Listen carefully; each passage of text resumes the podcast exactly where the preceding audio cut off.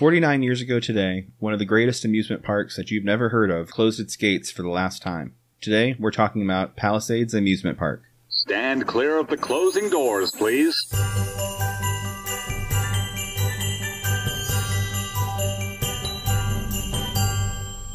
Hi, welcome to the Christmas Time in the City podcast. I'm your host, Chris. And I'm also your host, Chris. Before we get started, be sure to follow us on social media. We're Christmas Time in the City podcast on Instagram, Facebook, and YouTube. Be sure to check out our website, ChristmasTimeInTheCity.com. That's where you'll find our show notes, videos, our interactive maps featuring filming locations and iconic Christmas attractions throughout the city. And also feel free to email any questions or comments to us at ChristmasTimeInTheCityPodcast at gmail.com. Happy September, everybody! We're in the Burr months. We did it. We made it to September. We're almost done with the summer, which is awesome. We can get into fall and hopefully into Christmas. Hopefully. Who knows? 2020 has been crazy. oh no. Well, with the summer finally winding down and the cooler days becoming more and more common, in this episode we wanted to wrap up our series focusing on the amusement parks of the past. Why are you laughing so much? Keeping it. No. Amusement parks of the past that New Yorkers and out of towners alike visited during the summer months. And so that brings us to this episode, which is all about Palisades Amusement Park. For real fun at bargain prices, come on over to Palisades Amusement Park. There are free circus acts, free dancing, free parking, and admission is still only 30 cents. Palisades has the rides, Palisades has the fun. Come on over. Shows and dancing are free, so's the parking, so gee. Come on over. Palisades from coast to coast, where a dime buys the most. Palisades Amusement Park swings all day and after dark. Ride the coaster, get cool in the waves in the pool, you'll have fun. So come on over. Palisades. You were just so uh, doom and gloom. Did I snap out of it? yeah, you snapped out of it, but it made me. Okay, here It's goes. just a lot. American workers were at a turning point during the late 1800s, when more than almost 2 million people belonged to organized labor unions that fought for better wages and shorter working hours. By the 1890s, though most Americans still worked six days a week, several unions had finally achieved the eight hour workday. Workers were now able to enjoy something previously scarce leisure time. The chief mode of transit during the period was the trolley, which primarily carried people to and from their jobs every day. With more time after work for routine chores during the week, people were now able to spend their one day off with their families, and the trolley companies soon saw a way to use this to their advantage. Since power companies charged the lines a flat monthly fee for electricity, whether the trolleys were busy or not, the six day work week meant little or no profit on Sundays. The companies needed some other means to encourage ridership on Sundays, so they decided to establish attractions that would lure families with the promise of recreation and relaxation. Those lines lucky enough to have beaches or lakes along their routes promoted them for family outings. Companies without these natural fun spots created their own attractions band shells, picnic groves, and dance halls to lure riders. These amusement areas became the groundwork for the traditional American amusement park. They were known as trolley parks, simple groves adorned with beautiful gardens, swings, refreshment stands, and gazebos. Opening in 1898, the park on the Palisades quickly rose above the rest. In 1908, the trolley company sold the park to August Newman and Frank Knox. They imported a crude assortment of attractions, which included a Ferris wheel, a baby parade, and diving horses. Around the same time, the park was renamed Palisades Amusement Park. In 1910, the park was purchased by Nicholas and Joseph Schenck. The Schenck brothers were active in the newly created motion picture industry in nearby Fort Lee, as well as operated the Fort George Amusement Park in New York City, across the Hudson River and to the east. They renamed the park Schenck Brothers Palisades Park. In 1912, the park added a saltwater swimming pool. It was filled by pumping water from the Hudson River 200 feet below. This pool, 400 by 600 feet in surface area, was advertised as the largest saltwater wave pool in the nation. Behind the waterfalls were huge pontoons that rose up and down as they rotated, creating a one foot wave in the pool. In 1928, the park introduced the Cyclone roller coaster, the third of Harry Traver's terrifying triplets. Due to the high maintenance cost, the ride was removed six years later. In either 1934 or 1935, Nicholas and Joseph Schenck sold the site for $450,000 to Jack and Irving Rosenthal. The brothers and entrepreneurs had made a fortune as concessionaires at Coney Island in Brooklyn. The Rosenthals built the Coney Island Cyclone, a wooden coaster that was completely different from the Travers Triplet, in 1927. In 1935, the park was partially damaged by fire. In 1944, a second fire forced the park to close until the start of the 1945 season. That seems to be a theme. Yeah, if anyone listened to our last episode uh, about Coney Island, there was a lot of fires. Yeah. I think they just built everything out of wood. yeah, there was So- no no precautions really Yeah. taken. Um, yeah. Eventually, they would start using asbestos, and then we'd have a whole world of other problems. But Yeah, but thank thank you for fire safety right now. yeah. The Rosenthals reverted the park's name to the more recognizable Palisades Amusement Park. One of the many attractions rebuilt and redesigned by construction superintendent Joe McKee was a Skyrocket roller coaster. The Rosenthals named the newly repaired coaster the Cyclone, after their Coney Island coaster. The park's reputation and attendance continued to grow throughout the 1950s and 1960s, largely due to the saturation advertising and the continued success of the park's music pavilion. During the mid 1950s, the park started featuring rock and roll shows hosted by local radio announcers Clay Cole and cousin Brucie Morrow, featuring acts like Diana Ross and the Supremes, Paul Revere and the Raiders, Lesley Gore, Frankie Avalon, The Fifth Dimension, Lovin' Spoonful, and even a young Billy Joel. I was just thinking about how it'd be cool to go see those people in an amusement park. and then I got distracted. Starting during the 1960s, advertisements for the park were frequently printed in the back pages of the 1950s and 1960s comic books.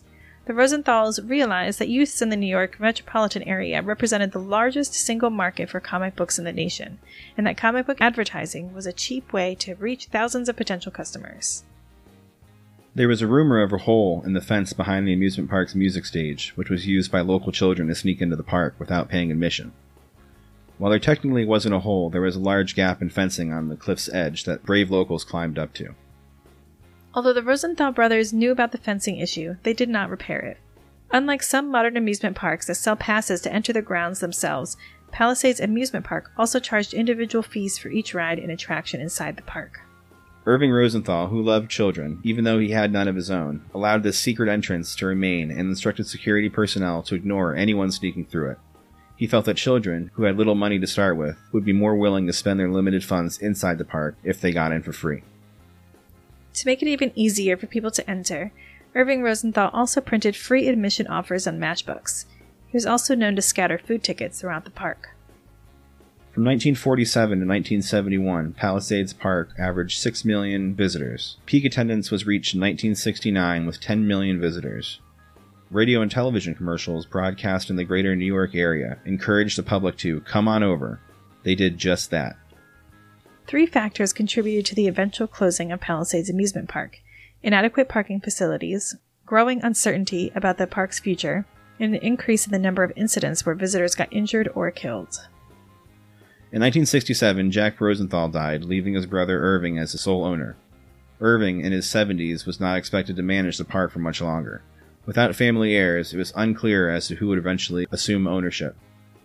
Local residents objected to the traffic jams, litter, and other effects of the park's immense popularity.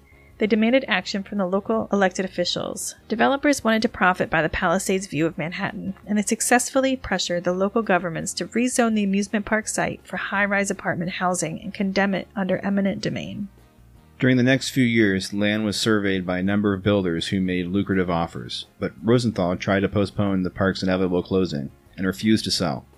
In January 1971, a Texas developer, Winston Centex Corporation, acquired the property for $12.5 million and agreed to lease it back to Irving Rosenthal so the Palisades Amusement Park could operate for one final season. The park permanently closed on Sunday, September 12th, in 1971. After it closed, Morgan Hughes and Fletch Creamer Jr. tried to reopen the park. Sorry. Fletch Creamer Jr. is a normal name. It's staying in. Sorry. Tried to reopen the park for one more season and obtained a lease for Winston Centex. However, the town of Fort Lee would not issue a business license until the next spring, and even then, the town could not guarantee such a license. The buildings were subsequently demolished, the rides sold, dismantled, and transported to other amusement operators in the United States and Canada. Four high rise luxury apartment buildings stand on the old park site today. In 1998, on the centennial of the opening of the original Park of the Palisades, Winston Towers, which was the first two towers that were built, the management company dedicated a monument to Palisades Amusement Park on its property. The monument is a small park with the names of the rides inscribed on its bricks, named the Little Park of Memories. And when we say small park, It is a small park. We it is a drove there. park. we drove over there, and it's basically like in a median between like a kind of like a, at a fork in the road, and it's right in the middle. There's Yeah. a rock with like a big plaque, and it's really nice, kind of a touching sentiment. I don't recall right now, but uh, on the floor around all the the bricks have are like inscribed by people that worked at the parks or that got engaged or their grandparents got engaged or like they worked at like the French fry stand. And, Yeah. like, yeah. So it's all these really cool memories there. So Yeah, it was pretty neat. It was really small, but it was definitely worth checking out, you know, and it was a cool neighborhood to drive through, so it was just an interesting thing altogether. We were trying to find the little area where they they sneak through the fence. Um, yeah, it was just cool to see it in person after doing all this research and learning about it. yeah. So that's it. Palisades. That was it. we, we covered it. That, there's the Palisades amusement park. I got super obsessed with it. I'm glad that we got it out there, and I can move on now to other things. Yeah, that's I think why this could not wait till next year. There's no way you can wait another year before you put this out. This would have been a 45 minute podcast just on Irving Rosenthal. yeah. Let's move on to something more current news. It's time for the news. All right, so our first article is about the Macy's Thanksgiving Day Parade and the Christmas tree celebration. They're coming back. It's happening, but it's not going to be the same way. Same idea as how the Macy's fireworks, they kind of were scattered around the city in the different boroughs, and they still filmed it. They didn't give a lot of details at all in the article, but it did say that they want to keep some sort of tradition alive still. They're not going to just not do it. So they're going to figure it out. They're going to figure out how to do it, how to do it without an audience or without letting people know. Maybe they keep the location secret until the day of, something like that. I'm not sure. I don't know what they're doing as I far as wonder- this celebration goes. I wonder if they'll do it like they've been doing like American Idol and stuff, where they'll just Mm. have like the schools perform like at their own in their own town, Mm. and they'll just like Interesting. kind of like stream those. Instead of actually being in the parade. Yeah, because otherwise it's. We were out a week before Thanksgiving, like last year, I believe, and we, I, I feel like I was in an elevator, and four of the people in there, they were completely random. They didn't know each other. They were all parents of people that, that were in the parade. Mm. So you got to figure. Gotcha. There's so many kids and like chaperones and family members that are going to travel up. I can't imagine that they're going to have like these marching bands and stuff. That's a good point. That's a lot of people. Mhm. So I'm thinking of like balloons and the floats, and that's not that bad. But then you add and just tons of dancers from theater and Yeah, bands from all over the country. And color guards and stuff. Ooh, yeah, so they didn't go into detail about how it was going to happen, or but just that it is, and there'll be some sort of tradition alive. I think it's going to be better for maybe people outside of New York City. So like what they show on TV is going to be more exciting, I think, than what's actually happening in real life here. So kind of a bummer for us, good for everyone else to keep that tradition alive. Okay. Um, what, is there anything else? yeah. We had mentioned in a previous episode, one of the articles that we had was about Broadway closing down. Uh, no theater productions, no indoor productions are going to be happening until next year. And then right now, restaurants are not allowed to open either. So basically, all indoor activities are off limits. And then there's this place that's in Times Square on Broadway. And it doesn't technically, it's not categorized as a restaurant. They don't have a liquor license. They're not technically a theater or an event space. It's just they opened in June 2019 and not a great time to start because, you know, six months later, you're dealing with some other stuff. But then they started making masks um, and PPE for the essential workers. And it kind of started as that. And then they realized that they could make the space into other things. So they're at operating at 16% occupancy. And it's just kind of like a a small theater performance. They're taking a lot of precautions, plexiglass um, up between people, and again, I said 16% occupancy, so there's plenty of space in between everybody. The masks have to be worn the whole time, and there's singers that are up on stage even are wearing masks, so everybody has them Interesting. on. Yeah, they have special masks. There's a video on this article of a special mask the singers wear, obviously, so you can still hear their voice. It's called Open Jar. It's on Broadway near 48th Street. So it's quite interesting. They're doing live streams as well to see the performances. And they've got some pretty big people coming through there um, from the Broadway scene. Yeah, interesting way for people on Broadway to kind of come back and do their thing. And part of their money that's uh, that people are spending on tickets are going towards charities as well. So they're doing the right thing about it. I don't know how long that's going to last though, because it Yeah. does seem like they kind of just found a loophole and went with it until someone's telling them to stop. Well, that's that's what we do here in New York. Yeah, just go for it Yeah, find loopholes and take advantage. until someone tells you to stop. Until, and then just keep going at least two more times. That's all the news I have. Great. So let's get into some listener mail. You've got listener mail. Our first question is Have you ever seen any celebrities out in the city and do you have any stories? That's a great question. We used to have a list on our phones of all the celebrities we would see. I think that was maybe the first year or so we lived here. Mhm. Um, and then there was just too many, so we had to stop. Yeah, we would see celebrities all the time. yeah, even like our local grocery store or Mhm. walking down the street. yeah. We sit. Remember, we saw Fred Armisen just walk across like by our apartment Mhm. building on like a random side street. Yeah. And it was like, that's cool. I think he, he was going to Eugene Mirman's house. Yeah, Eugene Mirman at the time lived in Park Slope. absolutely. Anyway, anyway. So yes, yeah, we have. Um, I remember one specific incident. I, I will keep her name to myself, but there was a fairly popular pop singer that whenever she's on television or I hear her songs, I have to turn them off. 'cause I can't deal with it. It was about six thirty in the morning on a Sunday. I was going into work and I was not feeling it. Her and her friend get onto the subway and start singing it. It's like six thirty in the morning. No one's up for that. They start singing like Broadway tunes as loud as possible on the train. yeah. I have to hear about that quite a bit whenever that person is on TV. Yeah.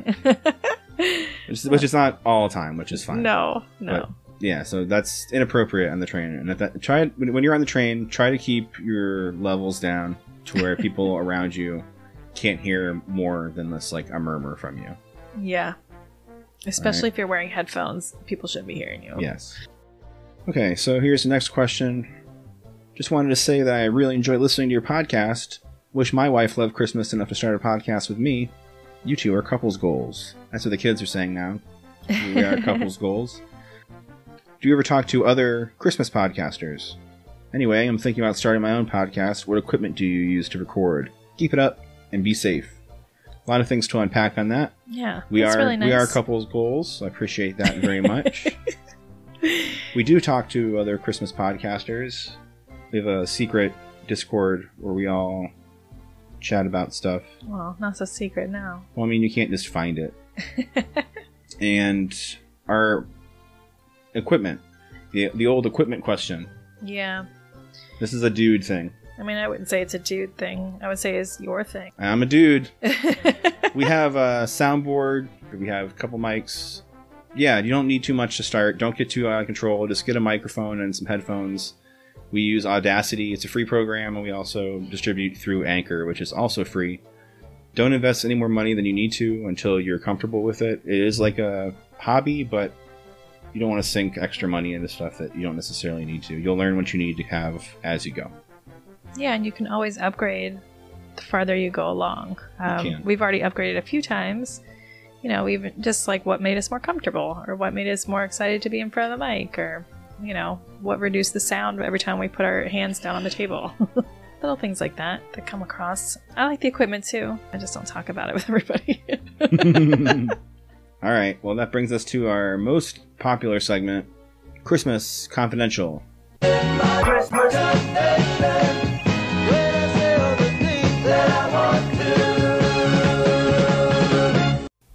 right. So we have some pretty good ones today, but we'll start with this one. This is a pretty nice one.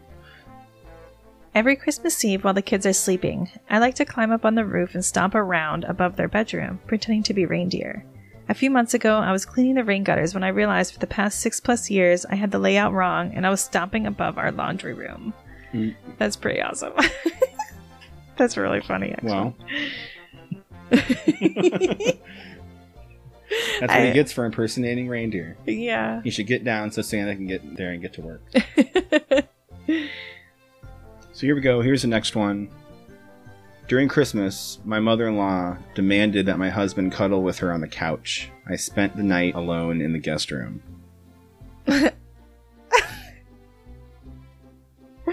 what is that? What? Be nice. I think I need more backstory. You can't just say that. This person needs to reach back out to us and give us a little Should I message them right now and see if they can? I, Maybe. Um, Because just saying that- I want to talk about it anymore. It sounds so strange.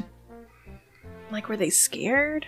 What was happening? There has to be a backstory. It's like a tradition. I'll bet. It seems like it was a tradition for the mom and this and the son to cuddle on the couch, and it was not part of the tradition for the wife to be part of the couch cuddling. So she slept in the guest room. Oh Well. gosh, what would you do? I don't know. What would you do? I don't know. If I think about you and your mom asking you to do that, you would be like, no way.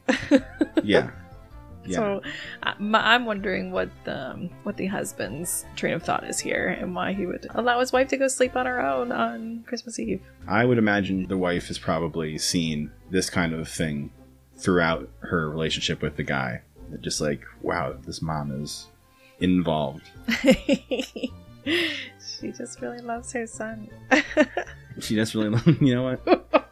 She just really loves her son. Let's look at it from that way, okay? Instead of from any kind of judgment. It's all the love. Okay. well, it looks like that's it. Another one in the can. This podcast was recorded in our apartment in the Big Apple, New York City. If you like the podcast, do us a favor and take a minute to rate it and write a review.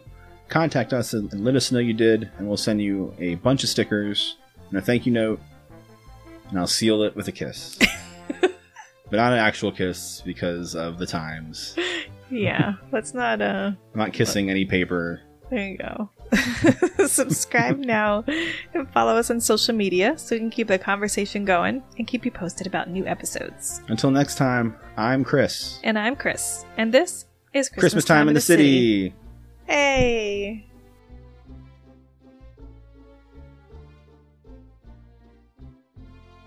After it closed, Morgan Hughes and Fletch Creamer, the junior.